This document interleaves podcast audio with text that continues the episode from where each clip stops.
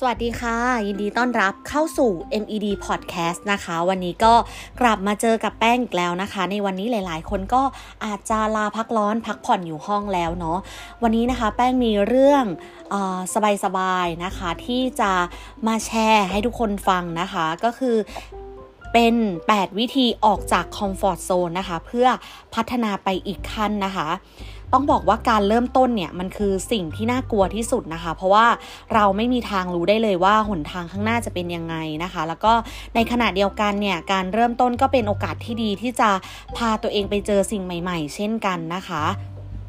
แป้งเชื่อว่าเราทุกคนเนี่ย ก็ต่างต้องเคยเริ่มต้นทำอะไรสักอย่างครั้งแรกนะคะ ไม่ว่าจะเป็นการเดินเข้าเรียนครั้งแรกนะคะ การทำงานครั้งแรกนะคะ หรือว่าแม้กระทั่งทำผิดพลาดครั้งแรกนะคะ ในครั้งแรกเนี่ยเราอาจเริ่มทำด้วยความรู้สึกกลัวนะคะ กังวลว่าทำออกมาแล้วจะไม่ได้ตามที่คาดไว้นะคะ แต่ว่าเมื่อเราทำไปได้สักระยะหนึ่งเนี่ย เราอาจจะพบว่าเราทำได้ดีมากกว่าที่คิดนะคะ ในทางตรงกันข้ามนะคะ ก็อาจเป็นไปได้ว่ามันแย่กว่าที่คิดหลายเท่าตัวนะคะ เพราะว่านี่คือธรรมดาของการเริ่มต้นนะคะ ทุกคนต่างก็ต้องเผชิญกับความเสี่ยงนะคะ ไม่มากก็น้อยนะคะ อยู่ที่ว่าใครเผื่อพื้นที่ในใจสำหรับความผิดหวังไว้แค่ไหนนะคะคิมลันโดเนี่ยได้กล่าวไว้ในหนังสือนะคะ เพราะเป็นวัยรุ่นจึงเจ็บปวดว่า อย่ากลัวที่จะตกลงมา พื้นไม่ลึกอย่างที่คิดนะคะ เพราะว่าต้องการให้ลูกศิษย์เนี่ยที่กำลังดันทุรังทำอะไรบางอย่างให้สำเร็จทางทางที่ยังไม่รู้เป้าหมายและทิศทางของชีวิตนะคะ ให้ปล่อยมือจากสิ่งที่พยายามทำอยู่นะคะ เพราะสุดท้ายแล้วเนี่ยหากเราปล่อยมือออกจากเชือกที่จับอยู่แล้ว ตกลงมาก็คงไม่เจ็บมากนะคะ เพราะว่าพื้นลึกพื้นก็ลึกแค่นี้เองนะคะ เช่นเดียวกันกับ การออกจากคอมฟอร์ทโซนค่ะ ถึงแม้เราจะต้องเจอกับความผิดหวังนะคะ ท้ายที่สุดเนี่ยเราก็ได้ทำมันอย่างเต็มที่แล้วนะคะ ถึงตกลงมาแล้วจะเจ็บแต่พักฟื้นสักหน่อยก็คงหายนะคะ เมื่อหายดีแล้วเราก็กลับไปสู้ต่อนะคะ ดังนั้นนะคะ วันนี้นะคะเราจะมาก้าวออกจากคอมฟอร์ทโซนนะคะ เพื่อพัฒนาตัวเองไปอีกขั้นด้วย 8 วิธีนี้กันนะคะ เขาบอกว่าข้อแรกเนี่ยให้มั่นใจในแผนของตัวเองนะคะ หากเราเป็นคนหนึ่งที่กลัวการเริ่มต้นนะคะ เพราะว่ากลัวสายตาและคำพูดของคนรอบข้าง ให้ลองกลับมาทบทวนตัวเองอีกครั้งค่ะ ว่าเราจำเป็นต้องให้ความสนใจกับคนกลุ่มนี้จริงๆไหมนะคะ หากใช่นะคะ ให้ลองเปิดใจ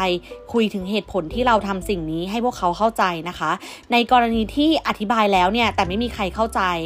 นะคะ มากไปกว่านั้นยังคัดค้านไม่ให้ทำในสิ่งนั้นด้วยเนี่ย ถ้าเป็นอย่างนั้นแล้วนะคะ การกลับมาทบทวนแผนก็เป็นทางเลือกที่ดีค่ะ เพราะสุดท้ายแล้วเนี่ยคนรอบข้างก็เป็นคนที่รู้จักเราดีไม่แพ้กันนะคะ ในอีกมุมนึงนะคะ ถ้าเรามั่นใจในเส้นทางของตัวเองเนี่ย รู้ว่าหากทำสำเร็จจะดีกับตัวเองแน่ๆ ก็จงมุ่งมั่นทำต่อไปค่ะ วันหนึ่งเมื่อมันสำเร็จเนี่ย เราก็จะประจักษ์ต่อคนรอบข้างเองว่าเราทำมันได้จริง ๆ นะอย่างเงี้ยนะคะข้อที่ 2 นะคะ เขาบอกให้ความสำคัญกับคนใน inner circle ค่ะ การเลือกและรักษาคนที่ดีไว้ข้างกายเนี่ย มันเป็นสิ่งที่สำคัญมาก ๆ นะคะ เหมือนกับน้ำที่หยดลงหินทุกวันนะคะ เมื่อเวลาผ่านไปนะคะ รูปร่างของหินก้อนนั้นก็เปลี่ยนไปค่ะ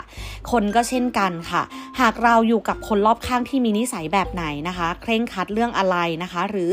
มองโลกเป็นยังไงเนี่ย ทัศนคติของเราก็จะค่อยๆ เปลี่ยนไปตามคนเหล่านั้นนะคะ โดยที่เราไม่รู้ตัวเลยนะคะ และที่สำคัญเนี่ยคนกลุ่มนี้ค่ะเป็นกลุ่มที่มีอิทธิพลต่อการตัดสินใจของเราอย่างมาก เพราะมีความสัมพันธ์ใกล้ชิดนะคะ เป็นตัวกลางเชื่อม ระหว่างตัวเราและคนกลุ่มนี้นะคะ ดังนั้น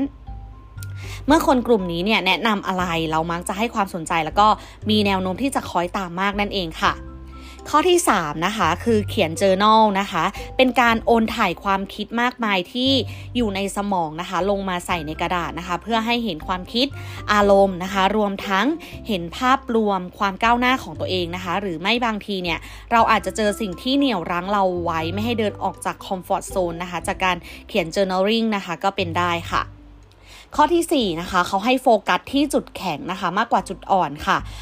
เพราะเราเคยชินกับการซ่อมจุดอ่อนนะคะ มากกว่าการสร้างจุดแข็งให้แข็งแกร่งยิ่งขึ้นนะคะ จึงไม่แปลกที่เราจะรู้สึกว่าตัวเองยังดีไม่พอที่จะเริ่มต้นทำอะไรสักทีนะคะ ข้อที่ 5 นะคะ คิดว่าจะได้อะไร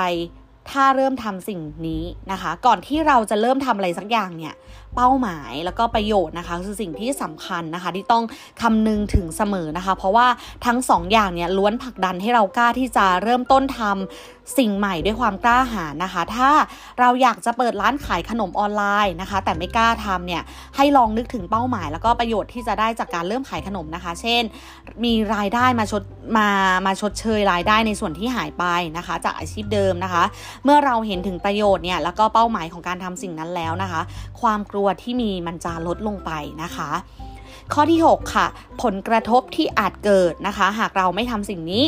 ถ้าการเนี่ยนึกถึงเป้าหมายและประโยชน์ไม่หนักแน่นพอนะคะ ที่จะโน้มน้าวให้ตัวเองมีแรงฮึดในการเริ่มต้นทำสิ่งนั้นนะคะ ให้เปลี่ยนไปนึกถึงผลเสียที่อาจเกิดขึ้นแทนนะคะ มาถึงข้อที่ 7 นะคะ เริ่มออกจาก comfort zone ด้วยเรื่องเล็กๆนะคะ ไม่ใช่เรื่องง่ายหรอกเนาะที่จะออกจาก comfort zone ในวันนี้หรือพรุ่งนี้นะคะ แต่เราสามารถทำให้ร่างกายแล้วก็จิตใจพร้อมรับมือกับความรู้สึกไม่คุ้นเคยได้ด้วยอะไรเล็กๆน้อยๆนะคะ ในชีวิตประจำวันนะคะ เช่น การลองสั่งเมนูเครื่องดื่มที่ไม่เคยดื่มนะคะ หรือนัดเจอคนใน community นะคะ ด้วยการ เพื่อแลกเปลี่ยนสิ่งที่ตัวเองสนใจนะคะ เมื่อตัวเราเคยชินกับสถานการณ์ที่ uncomfortable เนี่ย เล็กๆ น้อยๆ ได้ ต่อไปนะคะ ก็มีโอกาสที่จะก้าวไปเผชิญกับเรื่องที่ไม่คุ้นเคยในสเกลที่ยากขึ้นได้เช่นกันค่ะ ข้อสุดท้ายนะคะให้เรา เปรียบเทียบนะคะ ระหว่าง best case นะคะ แล้วก็ worst case นะคะ ลองคิดดูว่าอะไรคือสิ่งที่ดีที่สุดและแย่ที่สุด ถ้าหากเราทำมันลงไปนะคะ เช่น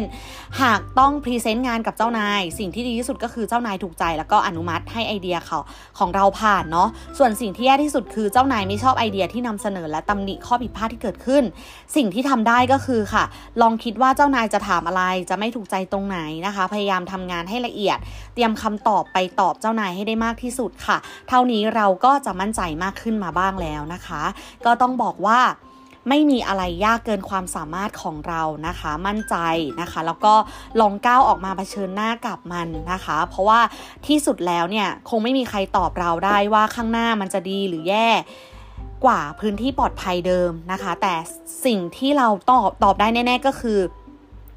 เราจะไม่มีวันมองเห็นปลายทางตรงนั้นนะคะ ถ้าไม่ลองออกมามองมันด้วยตัวเองนั่นเองนะคะสำหรับวันนี้นะคะ ลาไปก่อนค่ะ ก็ขอให้ทุกคนนะคะ enjoy นะคะ กับช่วงวันหยุดปีใหม่นี้นะคะ แล้วก็